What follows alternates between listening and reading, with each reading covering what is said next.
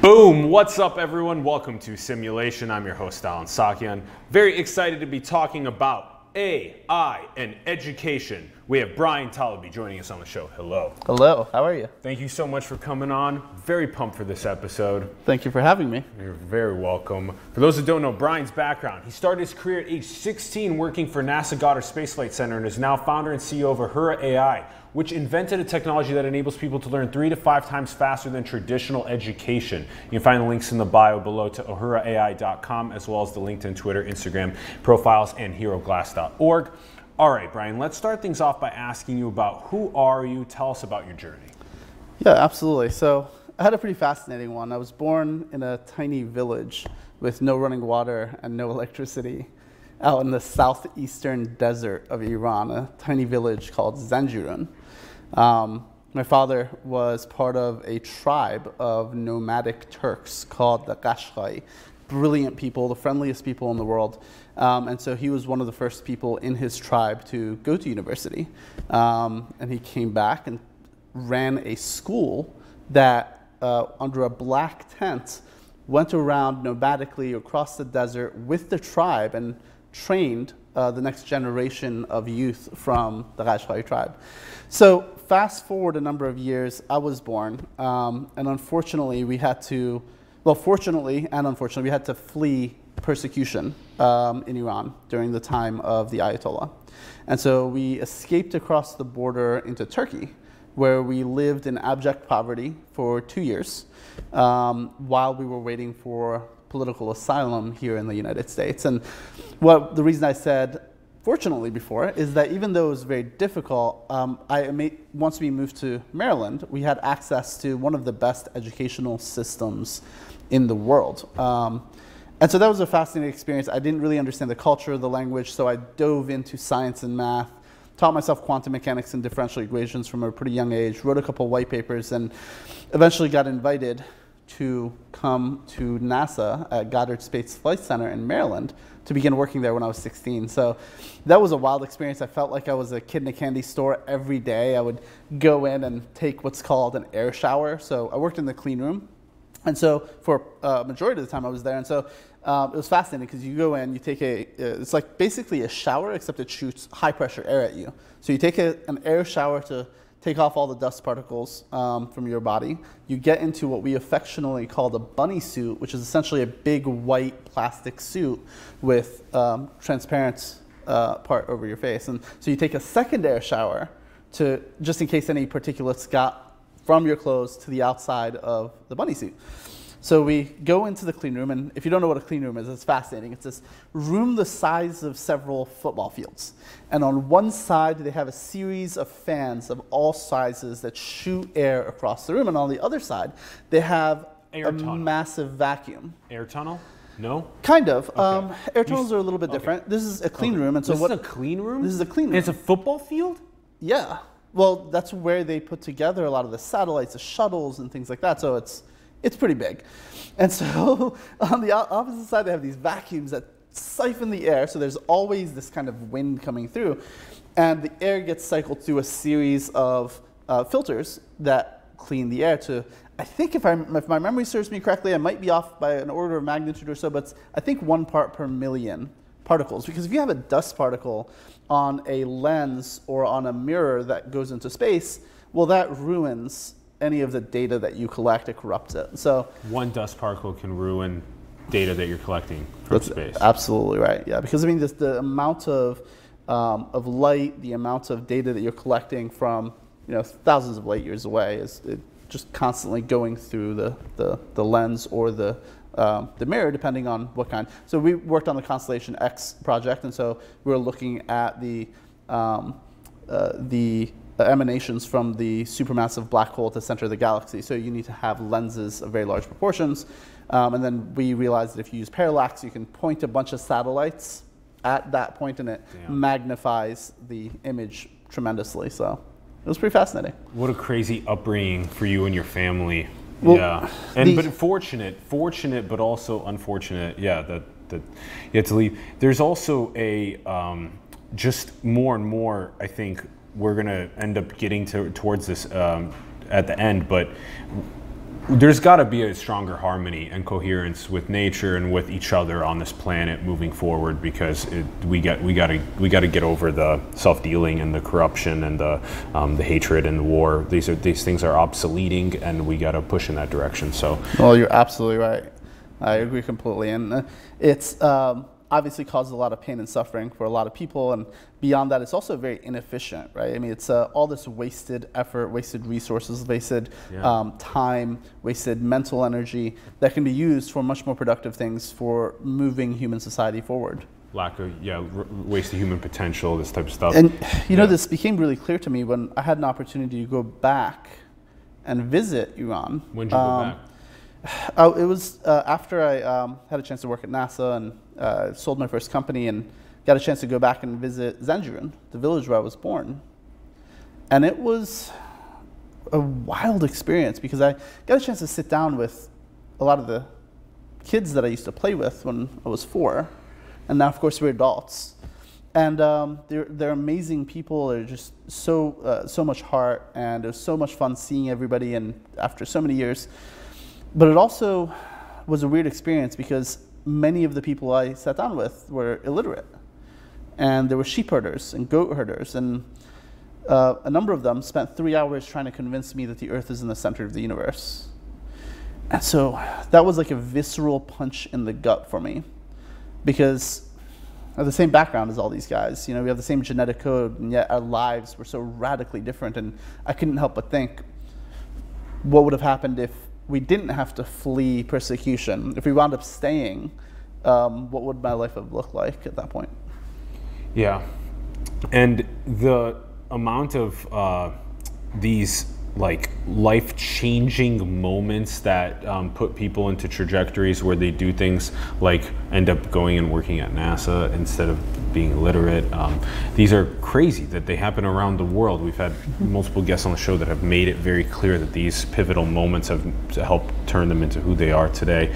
Um, and there is some interesting things about the philosophies potentially of people that are just on the land, also that are just with animals that much. So it's like your worldview, yes, got augmented in so many ways, and um, and but there still has some interesting aspects to it that we could still even learn from.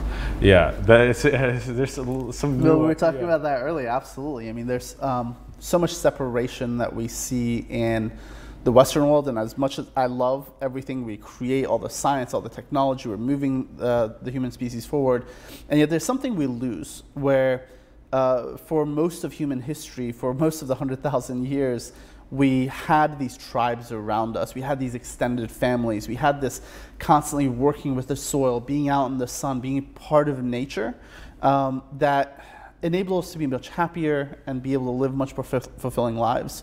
And so we see this resurgence or this massive spike, rather, in anxiety and depression and suicidal tendencies, especially amongst young people, but generally across the population, and especially in the Western world. And a lot of people don't really know where that comes from.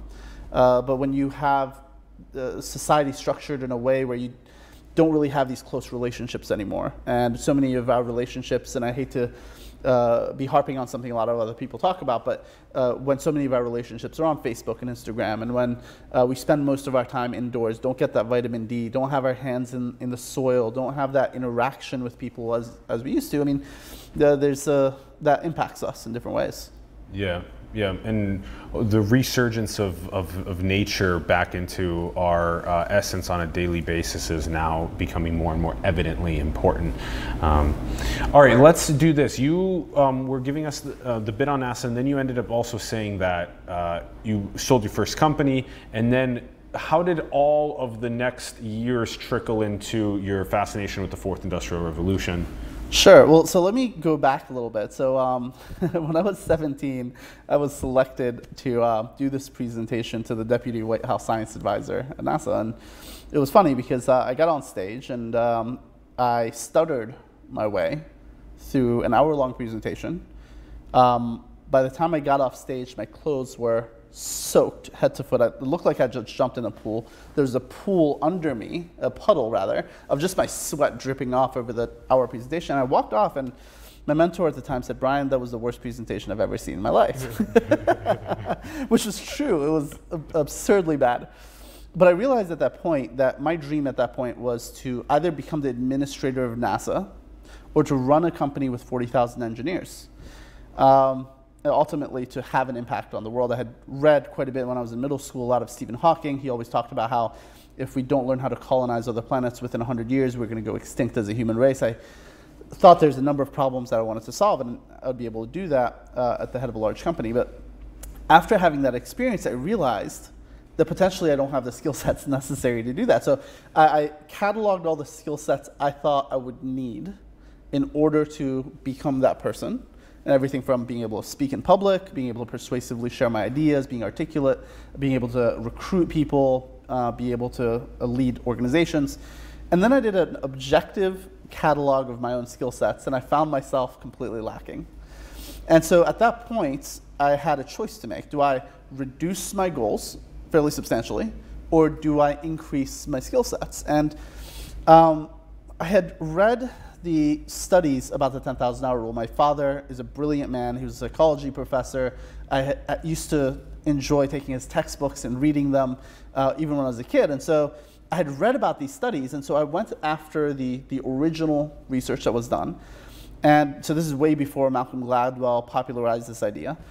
And uh, I realized, hey, this is something I can actually learn. Um, the 10,000 hours, I just have to put in that kind of practice. And so in college, after working at the Space Systems Labs for, uh, for a couple of years, I decided to start a company under the auspices of an organization called the Southwestern Company, which is a 150 year old company based out of Nashville, Tennessee, where they teach college students to run their own businesses during the summertime. Mm-hmm. And so I created a company selling educational products to families in their homes. Um, eventually, I had 72 people under me, and we did a million dollars in annual recurring revenue and all that stuff. But it was funny because when I first started, you know, and you're Armenian, so you understand the, the Middle Eastern mindset. The way my, I was raised uh, as a Persian, there's a definite hierarchy of things that you can do in life. And so, doctor, engineer, lawyer, then a whole bunch of other things, then trash man, and then underneath that is selling books. Yeah. and so even though I was running this company, I was in charge of, of course, the sales and marketing, but also, you know, the PR and the accounting and the logistics and all the different elements. Um, I remember conversations with my family, and they were just like, "What are you doing? You left NASA to sell things to people?" But at the end of the day, what was fascinating is I had a chance to sit down with 30,000 families in their living rooms to talk to them yeah about their education for their children, their hopes and dreams, the challenges they face in Texas, in Oklahoma, Ohio, Wisconsin, Mississippi, Missouri, all over the place. And one of the things I found is that this inequality to access to education and opportunity exists within the United States as well, and of course more globally. Um, and I realized that um, there is a massive misalignment um, in terms of how education is consumed and how it's provided. What was the um, software providing for? It wasn't software; there were educational books. It was physical books. It was physical and books that helped with homework. Oh, that helped with homework. Okay. Yeah. And for like middle high school. yeah, elementary school, middle school, high school. It turns out that most parents can't actually help their kids with homework uh, because math was taught in a different way when they were in school. Um, you know, 20, 30 years have passed since they studied algebra and the quadratic equation. So parents really struggle to be able to help their kids with homework. And so we would go in and provide them the resources they needed to be able to do well and go to college and so forth. Okay. And so, so I stopped doing that. I built a consulting company um, after seven years of building this organization.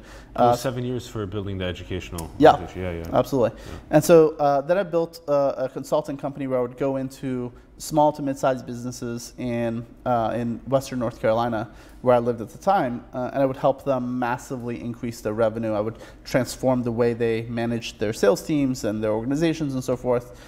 And after I sold that is when I really started looking at how can I change the world. And so I worked at ZocDoc for a while. Um, I was part of the team that um, took ZocDoc. I was a manager, but was helping kind of revamp their entire sales process to a sales 3.0 model They got to unicorn status. I then took that transition and was the head of sales, VP of sales at a series of tech companies that wound up having exits or became profitable.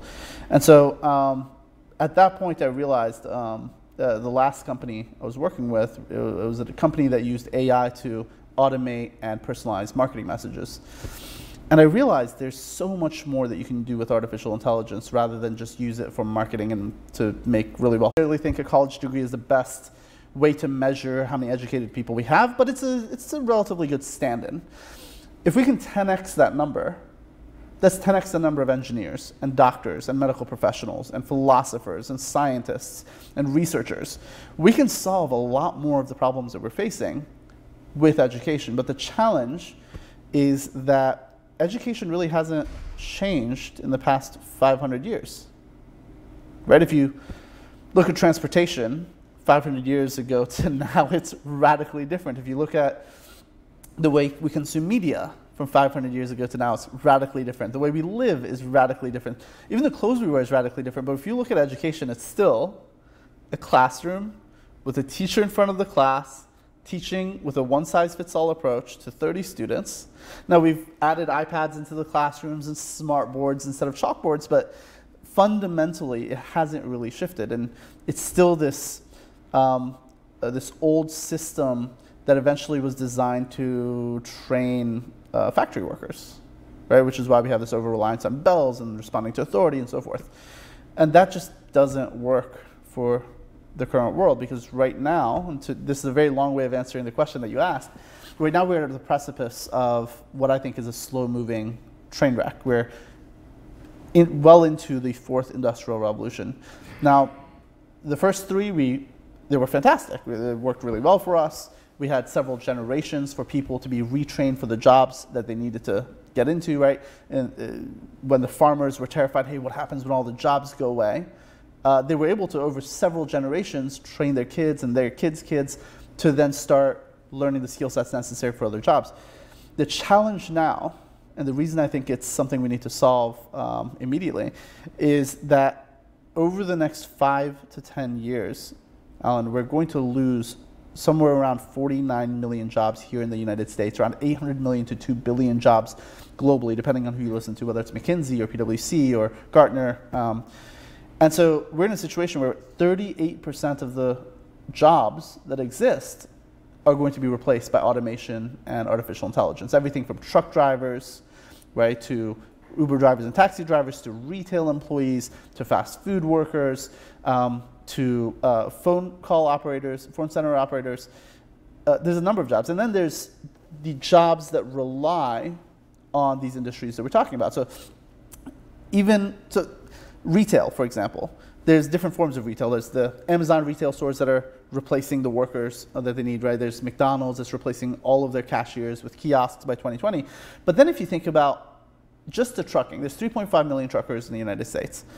There are all sorts of towns that have sprung up that provide gasoline and food and services and so forth to truckers as they make their journeys across the country. What happens when suddenly those people don't need any of the services anymore. And so all the cars and all the trucks are self driving and they don't need to stop anymore. Suddenly you have all these communities around the United States whose means of livelihood immediately go away. What happens to those communities? Do they have to immediately move to the big cities, um, pull their kids out of school, rip apart the social fabric of those communities? What happens to all the they move uh, to the metropolises where there's job opportunities, retraining, where there's in Manhattan there's barely any trees outside of Central Park, disconnection from nature, right. further programming with 5G and all this other kind of stuff. Yeah, potentially, could be the big, could be the one of the big things. How do you um, help the people that are in that part of the world that are going through that process, and what is the future of educating and helping them? Well, the good news is there is a solution right? Because um, there's a number of jobs that you can do remotely where you can actually maintain the cohesion within those communities where people can retrain for the jobs of the future. The challenge is that the cohorts of people we're talking about with that first level of job displacement are the folks who didn't go to college, they barely made it through high school, they haven't really upskilled at all uh, since they left high school. They have a favorite bar they go to, a dog, a cat, two kids, and a white picket fence, right? And so the traditional forms of educating these people has already failed in the past, so there's no reason to believe that it's going to be successful the second time around. And so you need a different approach. Now, everything we interact with in our daily lives is now personalized to us, right? Whether it's our Facebook feeds, our Amazon recommendation engine, or the shows we watch on Netflix, everything is custom to us, even our suits, right? And yet, education is still a one size fits all approach. Even MOOCs, massive online open courseware, which was supposed to solve this problem of scale, is still a one size fits all approach that just doesn't work for most people. It works for a certain subset of the population that learns in that particular way. But it turns out, and we talked about the Bloom study earlier, there's a, a study from 1984 that shows that when you compare people who learn through a private tutor or a private instructor one on one, 90% of those students score in the top 20th percentile when you compare them against the entire population of students. I mean, first of all, mathematically, that doesn't make sense. How can 90% score in the top 20th percentile? Well, it's a, a group that is now a subset of a much larger group. And what that tells me is, you know, if you take out the bottom 10%, right? So the delta is that 70% of the population that could be scoring much higher, but isn't. And so my response to that is, well, it's not those students that are failing. It's that the education system is failing to deliver that content to them in a way that's optimized for them to be able to understand. Yeah, around the world and filling the time of the fourth industrial revolution when we need the the education to be spread wide and yeah, in, in, in ways that are relatable for every single one of the um, young people. So then, yeah, so let's talk about that. So how does how do we scale like a one-on-one mentorship uh, that gets people trained on fourth uh, industrial revolution? Well, that's exactly why I dedicated my life to building Ahura. Um, so that's a question we asked: How do we solve this problem? And so, for uh, after I left my position as executive, making a ton of money, uh, and saying, "Hey, I'm going to just put my, my money behind this, I'm going to put my life behind this, and I'm going to go for it.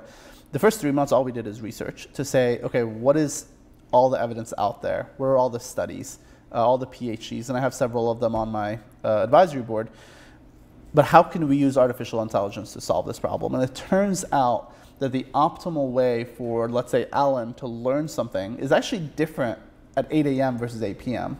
This idea that uh, there's visual learners or auditory learners, kinesthetic learners, and that's just the primary way you learn is actually completely bunk because you're not one thing. Depending on how much sleep you have, your nutrition, your activity level, and even if you just had a fight with one of your friends or your significant other or what have you, those all impact the optimal way that you can actually absorb information. Yeah.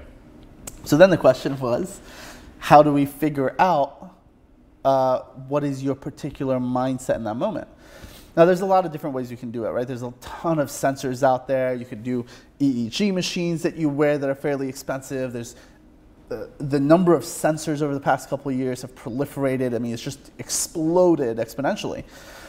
But then the problem is, if you're talking about Joe Schmo, who's a 49 year old trucker out in Sheboygan, Wisconsin, well, is he going to have access to all this expensive technology? So we thought, okay, what is the technology that everybody has access to? And what are the sensors that we can use? And what are the data points that we can extract from those sensors? So we decided everybody has a laptop in this day and age. You can buy a fairly advanced one for 200 bucks. And every laptop has a fairly good camera and a fairly good microphone. And so we delved into what are all the biometric markers that we can capture. And it turns out that you can actually catch and recapture about 10,000 biometric data points every second on an individual while they're on our platform studying. Now, of course, it brings up a lot of privacy concerns. We're adamant that we're not going to use any of this data outside of education, and no human being looks at any of the data. Only the AI does and only to enable people to learn faster.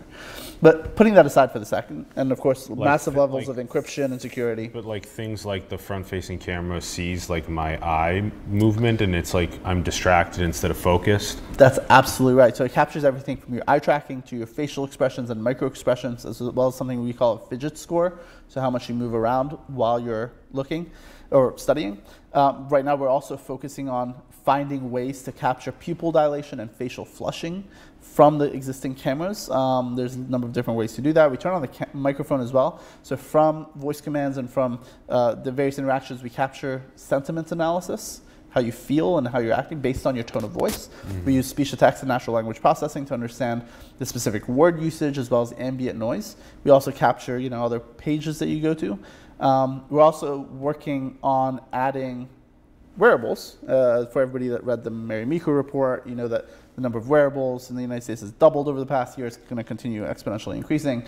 And so even though the, it's not as proliferated as we'd like, uh, eventually it's going to get there. And so uh, we can capture heart rate, stress rate, um, activity level, sleep patterns from either wearables or from Apple Watch or Fitbits or you know the Oura Ring and other things as well. And so from that massive data set, we can understand in real time how to share the right content to the right person in the right format at the right time. And we can switch dynamically between forms of content at the appropriate time to in- increase engagement, to increase outcomes, uh, and enable people to learn much more effectively. So if I'm doing something like coding or designing or architecting or whatever it is, that then I am also uh, having my not only wearable data but also camera data, microphone data, all these things be processed. So I I do have to then. Um, uh, enable Ahura while I'm using like um, a, another software suite. Like if I'm editing video in Premiere, I just enable Ahura and then it watches me as I as I do Premiere. Yeah, like Yeah, that's like exactly that. right. It's actually a very easy plugin that you can enable at any point, or um, you can have it be automatic as well and add it to an LMS system, a learning management system, um, or a part of the our LMS that we've built as well uh, for the people that. Yeah. Um, yeah. Okay, okay. So when I'm when I'm um, going through a process of yeah learning across one of the many platforms or your platform that um, or even just working, that then I can turn it on and and then it the um, there's also a process of seeing my level of interest in the material that I'm learning and then tailoring me uh, the difficulty of the material towards my cognitive capabilities in the Yeah. moment because I might be sleep deprived or I might not have eaten or whatever all these variables we were talking about earlier. Absolutely. So it's adaptive learning in every sense of the world, both in terms of the difficulty level, but a, a bigger component of that because that's been done. Um, we added it. Um, that's not that new. A lot of adaptive learning from a perspective of questions, harder and easier questions on the standardized tests, as well as uh, relaxing the level of difficulty. That's something that is useful. What we think is even more useful is having a catalog of uh, dozens of different formats to teach the exact same thing that you're learning. So not only being able to switch from, let's say, text-based or experiential or video, but even within, let's say, video. So um, I don't know if you've ever uh, been in a situation where you're trying to listen to someone speak, but because of visual noise or whether it's the tempo of their voice or the particular stories they tell or their accent, it causes distractions. You focus more on those verbal tics maybe than the content. And so there's ways to also switch the video to make it easier to uh, download that information. Now, what's really fascinating is uh, there's two things that I was blown away by. It's slightly creepy if it's used the wrong way, and so I'm super focused on not creating a dystopian future in the wrong way. But uh, we can now, at Ahura, with a 60% confidence interval, predict 10 seconds before someone pulls out their phone and goes on Facebook or Instagram because they really need that dopamine hit. We can now predict that they're going to do that 10 seconds beforehand. So then, now we're working on how do you increase that confidence interval and how do you build in interventions? Because you and I both know that context switching costs are extremely high. Every time you stop doing what you're doing and get out of that flow state and go on Facebook and look at how many comments or likes the post has, by the time you get back to work, not only have you lost that time, but it takes 25 to 45 minutes for you to be in that flow state again with your neurons all firing in the same way to be able to carry on. And so um, that's a massive time savings. Huge, yeah. That, yeah. That I'm so interested in in um, interventions for um, keeping people in flow states. That's a really really big one. Um, we a lot of times we think we're in control of our you know food habits, but our gut microbiome has so much to do with it. We think we're in control of our technology, but really those notifications in many ways are in control, or what shows up in the news feed, these types of things. So to be able to really um, take um, full control of our um, attention and our education. So let's talk about spreading this um, around the world. So mm-hmm. um, one of the, another SDG four education, SDG ten inequality. Yep, that's the second big one that we're focused on because, I mean, I think I'm a perfect example of this. When you provide access to educational resources, it enables people to be able to pull themselves up. Uh, it enables people to have radically different lives. And um, if you have access to the same educational content in a village in Namibia as you would if you're living in New York, suddenly those people don't need to leave. You can get all the education that you need and then stay and provide resources and provide your mental talents to that community. Because the thing I always think about is what would have happened if Einstein was born in a Syrian refugee camp and wasn't able to leave, right? What if Marie Curie was born in a tiny village in Thailand and never had an opportunity to leave and, you know, was a rice farmer or something else? And so it's, um, I wonder how many brilliant people whose capabilities we're not using around the world. And so inequality, I think, is a function of that, of having access. And so at Ahura, what we do is um, for every seat that we sell to corporations and to universities, we provide a free seat to members of underserved communities. And we do this in collaboration with NGOs and refugee camps and others to make sure we're providing those resources in the right places. Yeah, yeah, yeah. The, those models are are a huge part of our future. Yeah, being able to give and, the mission aligned companies uh, end up also um, attracting um, better talent and attract um, more people uh, on to onboard them for the project. That's good. Okay, so um, so then people from around the world are able to get a free seat as mm-hmm. well for her. Okay, um, and then what is the uh, is the LMS currently? Um, you have like a decent amount of like modules for people to to become educated in as well. Or yeah, okay. so we're launching the beta version okay. Um, in about four to five months. We have an alpha version that's live. We have a bunch of people on it. Um, with the beta version, yeah, we'll have uh, five different set of courses. Um, we already have most of the content for that from a whole bunch of different sources that we have partnerships with. Uh, it's like a Spotify type model, which is kind of cool. Um, but so they're social media management, coding with Java and Python, um, therapy, and finance. And I use the coding as two of them because those are two different sets of classes. So when we decided on which courses we would start off with, I wanted to make sure that number one, they're jobs that they could do from anywhere. You could do remote work. Number two, that um, having a college degree in that area wasn't really needed. Then that employers don't really care about whether you have a college degree, they care more about you actually being able to perform the work and know the content. And number three, then being areas where there's a massive uh, misalignment between supply and demand. So there's a lot more demand for those jobs than there is supply. So if we use social media as an example, every massive corporation needs an army of social media managers that uh, create their social media strategy and execute on it. And yet, um, there aren't enough people that are capable in doing that. And so, you see that. I've had so many conversations with presidents of universities that have told me, hey, Bryan, we have, we put our instructional designers and have them spend two years, build out an entire curriculum on how to become a social media manager so we can teach college students. But by the time that course is ready to roll out, it's completely and utterly obsolete, right? And so most of the social media managers now are fairly self-taught through, you know, through practice and so forth. Um, but what winds up happening, I have so many friends that are global citizens and digital nomads or do the van life thing, right? And travel around in a van, spend several hours a day running social media for these massive corporations. And the fact that corporations are in such a poor bargaining position where they have to accept that these people are just not going to come into the office and they'll probably put in a couple hours a day and they don't really have that much oversight, it's because those are the only people that know how to do the work. There aren't enough people for them to have a good negotiating position. There's this massive supply demand misalignment.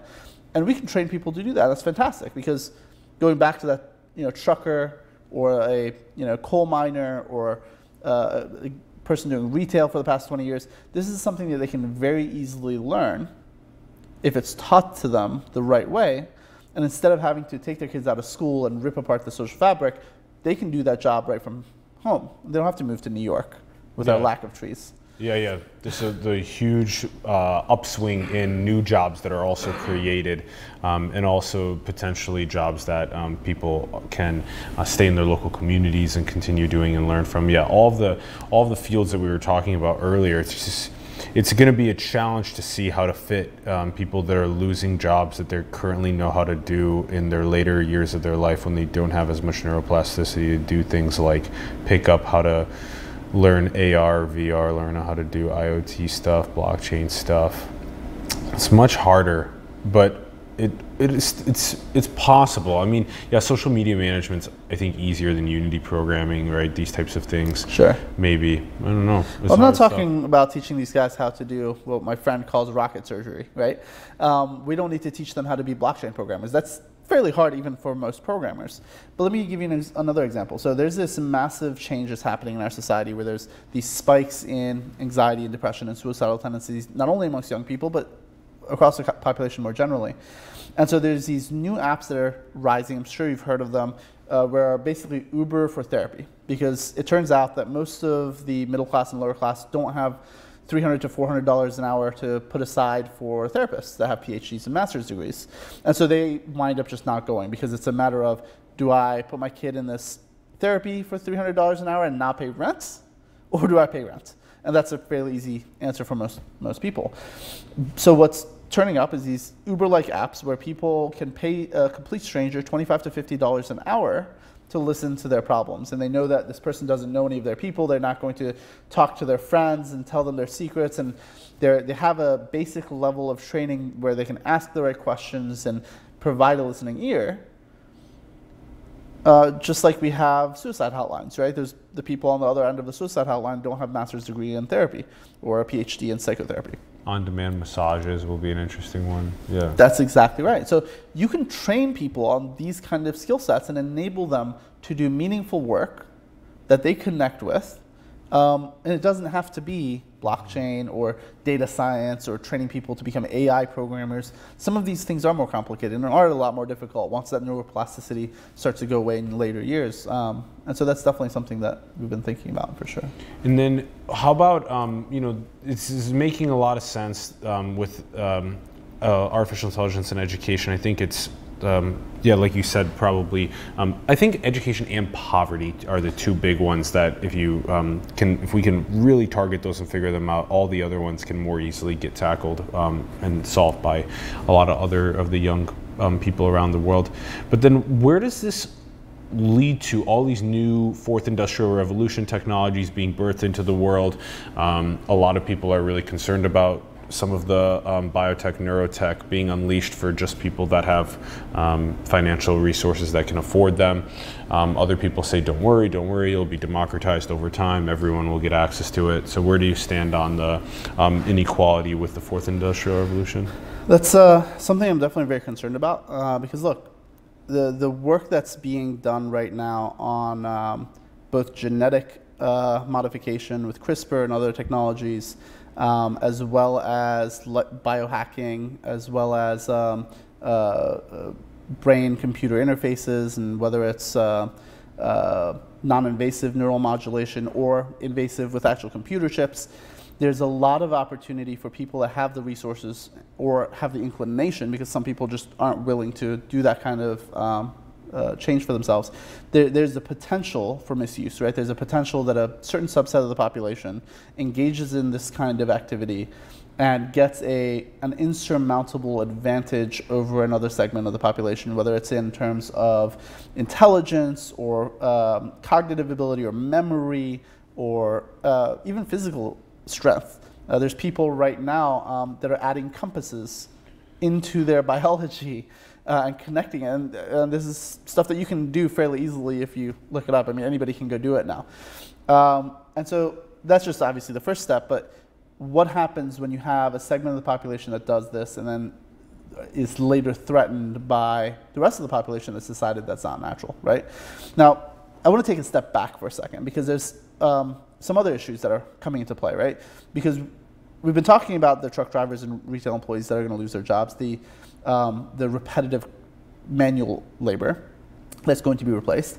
What a lot of people don't realize, and I, I, talk to a lot of very intelligent, very educated people that say, oh, that could never happen to me. I'm an accountant, I'm a lawyer, I'm a programmer. And it turns out that these repetitive cognitive tasks will also be replaced. It just won't be the next five to 10 years, it'll be 10 to 20 years down the road, where radiology, there's already a ton of research that's happening. There's some com companies that are doing this where uh, AI can do radiology better than human doctors. Um, many accountants, many lawyers, many programmers will also be replaced down the road. And so you're talking about a wholesale change in the way that society functions, number one. Number two, we have this societal construct that you and I, and probably most of our viewers, were raised in, which you go to school for either 12 or 16 or 20 or more years, depending on what you choose to do. Then in a linear progression, you work for 30 or 40 years, and then you retire. That's the world that we were given. That's what we've done for a pretty long time. And what we're seeing now is that's changing. Because of the rapid pace at which entire industries are rising and then dying, the rapid pace of the, for the need for rapidly upskilling and reskilling for future. Uh, what you're seeing is that the future is going to look quite different, where instead of having this linear progression, we're going to have a need for lifelong learning to continually upskill and reskill, lifelong work, potentially in multiple jobs simultaneously, what people call a portfolio career, and lifelong leisure. So instead of waiting for retirement, plugging that in for healthy lifestyles and having a balanced, uh, balanced life. And so that's a fundamentally different way of living than we have done in the past. And so we're going to have to address that, right? And hopefully giving everyone that ability to do the lifelong learning and lifelong leisure and lifelong work, doing things that they love, uh, doing things that are part of the fourth industrial revolution, or being able to connect to nature more along the journey. And how do we do that? How do we ensure that every human is able to pursue their North Star with great vigor? Well, at the end of the day, I think it comes down to education, which is why I've dedicated my life to it.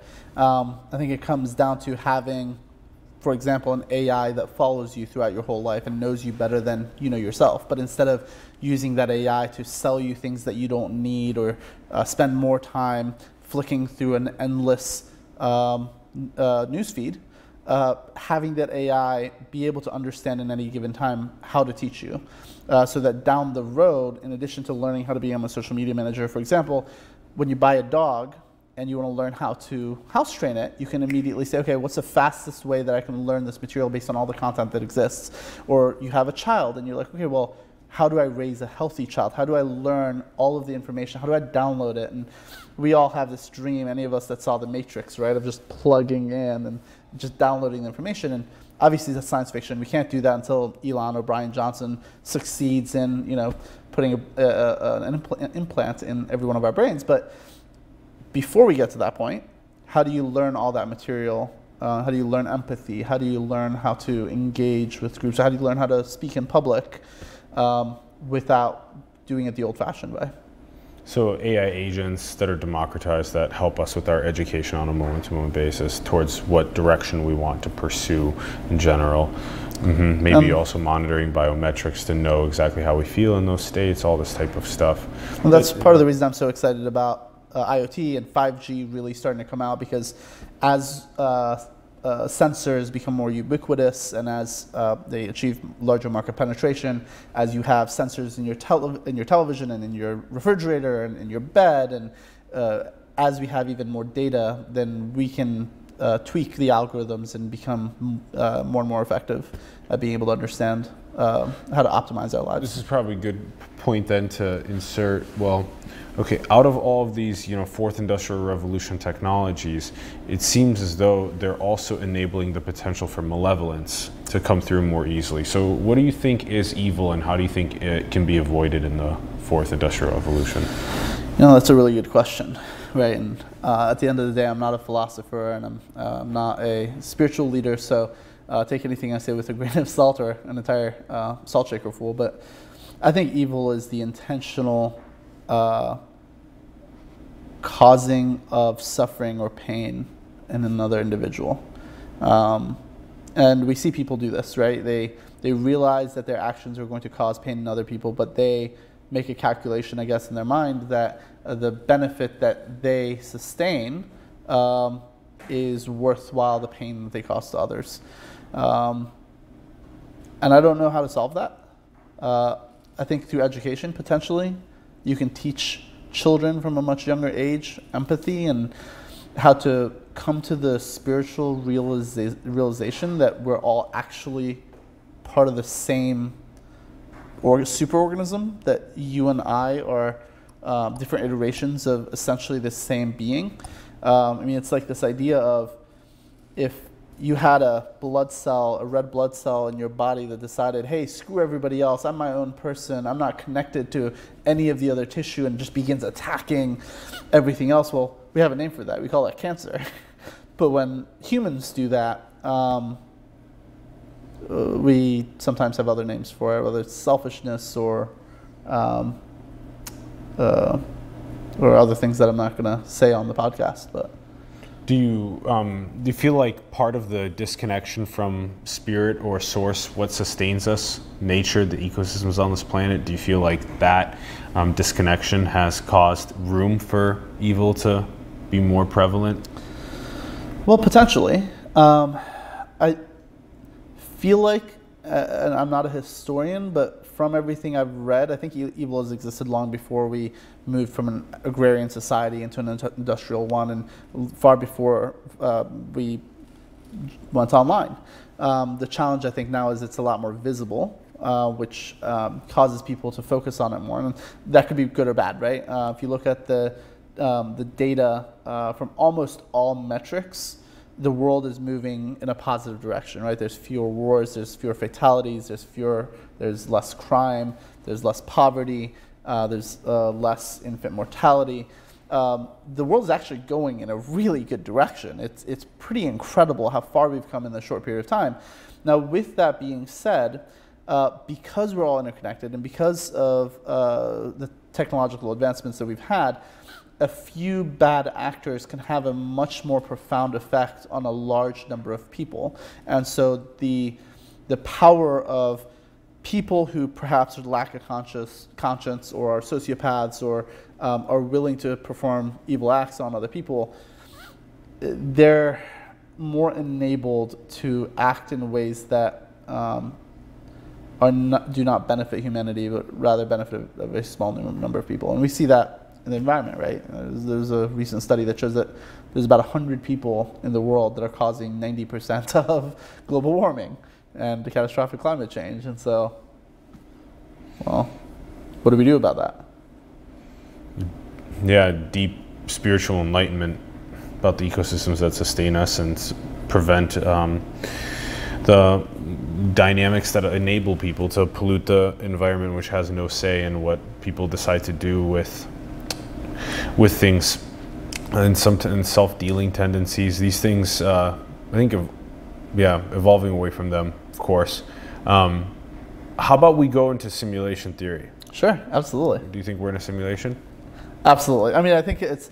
I don't know the answer, uh, but I think from a statistical uh, perspective, it's very highly likely that we're in a simulation. I mean, I don't need to go through uh, the statistics with you. I'm sure you and all your viewers already have seen it. What I will look at is from a scientific perspective, if you were creating a simulation where you wanted the AI in the simulation to not realize it's a simulation, what are some things you would do? And I think I, I, stole this from maybe an XKCD comic or something, but you would essentially set the parameters of the physical environment such that they can't actually see the limits, right? You would create a universe that's expanding faster than the speed of light and then makes the speed of light an absolute uh, maximum speed. And so there's no way to actually see the edges of, uh, of the simulation, right?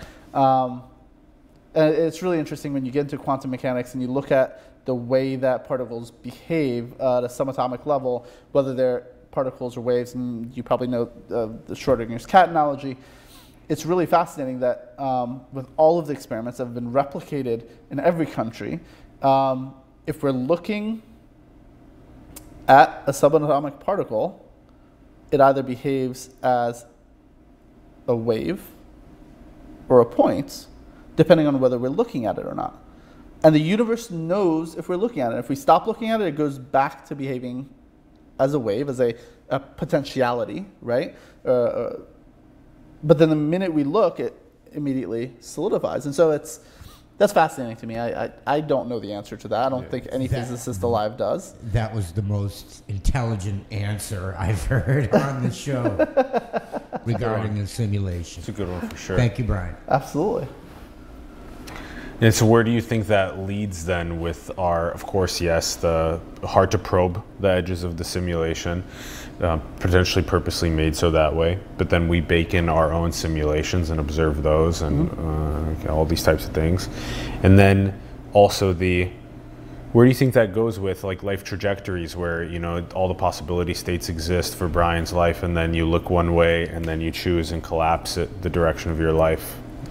Well, it's a, a really fascinating question that we can dive into the 11 dimensions, right? Of uh, going beyond the first four, and uh, time being the fourth one, which we know is space, that's um, slightly different in a different format.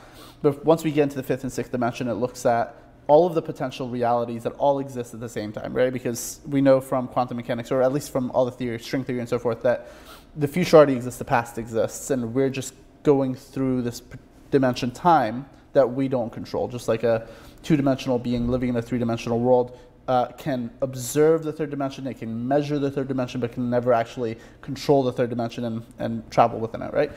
And so if we're looking at it from that lens, there's a future Bryan that's a trash man, there's a future Bryan that's a billionaire.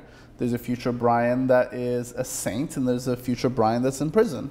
And so uh, all of those futures also exist simultaneously. The, the question is, this iteration of Bryan, which future do I wind up experiencing and living?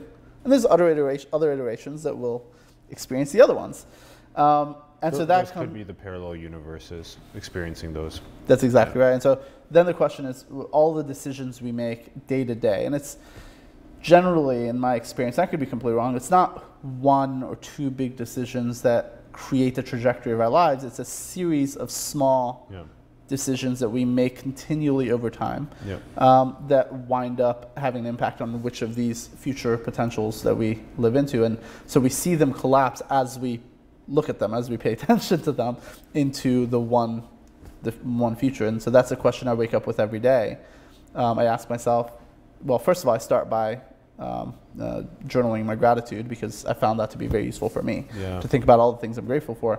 But then I think about, um, and I have a a painting of myself that we did through Hero Glass that represents the idealized version of me that created by an AI for 20 years from now. So I can look at it and say, okay, that Bryan that has already lived into this reality, what decisions would he make today? What is he doing to leave the world in a better place than I found it? And so I think that's a question that at times in my life when I haven't asked and I've gone into that just that rote life, the habit patterns that we, we create, sometimes you forget about that and just get lost into the day to day. And I wake up and it feels like six months later, it's like, holy cow, what did I actually do over the past six months? Did I do anything to make the world a better place or did I just stack some cash and do some work that didn't really matter? Um, and so I, I, try, and I'm not perfect at it, um, but uh, one of the things that I focus on is trying to, uh, to make that at the forefront of my mind every morning. Yeah, yeah, and that's what you do with Hero Glass. Again, links in the bio. Um, is again this ideal self when you future author yourself in this state of achieving your north star and you know your incremental steps that you need to get there this type of thing that can really launch someone off um, versus uh, not knowing not journaling not having gratitude not this type of stuff so it's just completely different like life trajectories with even simple things like that what do you think happens before birth and after death that's a really good question, right? So that's a, a question of, at the end of the day, um, uh, is our consciousness um, a local or, or a non-local phenomenon?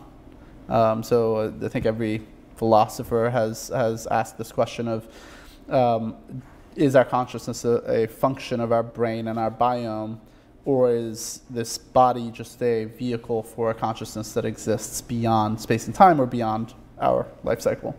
Um, so I would look at this in two ways. So um, one thing I would say is I used to be an atheist, and after coming across simulation hypothesis and really diving into it, and I realized I can't be an atheist, and I moved to agnostic because that I there could be a this could all be a seventh grade homework assignment uh, where the, the kid got a C, right? Um, that's just as possible as the God hypothesis and everything else. But if we're looking at uh, consciousness, um, all of the evidence that I've seen, or uh, maybe I should say, I haven't seen any evidence to suggest that our consciousness is non local um, or that our consciousness exists after we die. Um, I am open to being proven wrong. Um, Do you ever my- feel like it's all consciousness? my I, I think it's a function of I, mean, I personally believe that many animals are conscious that we just don't know it because they have no way of communicating those ideas to us right um, my working hypothesis on this is that our consciousness is um, actually quite primitive compared to what it can be um, because so much of our behavior is actually just operant conditioning and classical conditioning. Um, so much of the behavior that we have, so much of the ways that we think about life, we think that we have free will, but really we're just following a path based on all the experiences that we've had, all the interactions we've had with people, all the books that we've read that have uh, molded our realities. And so the question then in my mind is, if I had been born in your body and I had lived through all your experiences, would I behave in the exact same way as you? And I think there's a certain fatalism to that, but at the same time, I think it's likely. Um, but then that, that brings up the question of what happens when we download our brain into a robot. So, or if we uh, download our brain into another body, uh, for example. And if Ray Kurzweil famously wants to download his brain into a computer and so forth.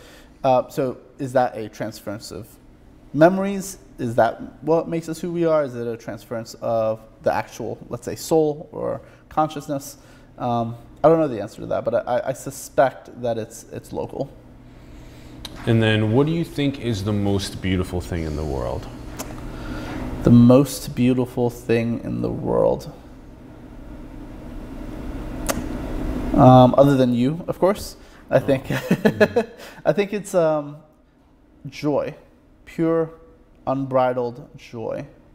Um, when you see a person that's just overcome with that happiness that they can't contain, it's, uh, I think, an incredibly beautiful thing. Yeah.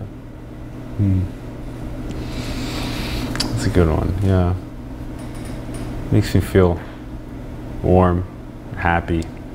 Makes me reminds me of the ride back up from the last weekend with Mama. I was really excited. Yeah. Yeah, I was really excited. Yeah, yeah. Those moments are so precious. Yeah. And to be able to help make them more available for all humans. Again, I think it has so much to do with just our connection to nature that can bring us that joy. Yeah. Yeah. And the film we watched today, The 12, yeah. Yeah. Yeah, that was amazing. And I mean, I think it, it, you're absolutely right. I think nature plays a really large role in being connected to the world. I think part of it too is, um, at least for me, when I'm engaged with something that I fully, deeply believe in, that's completely aligned with my values and my life, and I feel like I'm having an impact. And I don't know what it's like for other people, but I suspect there's some elements that, that are the same. That when you feel like you're doing the right thing, that you're uh, you're going after your calling, I feel like that can create that joy for you as well. At least it does for me, where um, it ceases to be about the material possessions and you lose yourself in the work because it just Yeah. brings you this feeling of true fulfillment. Yes, yes. It's, again, just makes me feel so happy. And every human deserves exactly that pursuing their North Star with full vigor. Yeah, yeah, full joy along the way.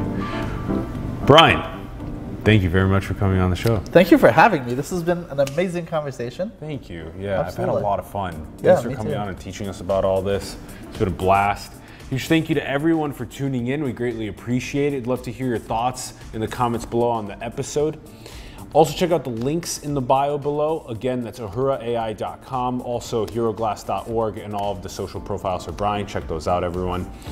And also go and share more content around AI and education. Have more conversations with your family, your friends, coworkers, people online on social media about things like the SDGs, about the fourth industrial revolution, about the ways to minimize inequality in the future, all these types of things. And shout out to Ron Vargas for producing and directing. Thank you very much, Ronnie. And also support the artists, the entrepreneurs, the organizations around the world that you believe in. Support them, help them grow, support simulation. Our links are below Patreon, cryptocurrency, and PayPal. Support us. And if you want to design merch and get paid, that link is below as well. Go and build the future, everyone. Manifest your dreams into the world. We love you very much. Thank you for tuning in. We'll see you soon. Peace.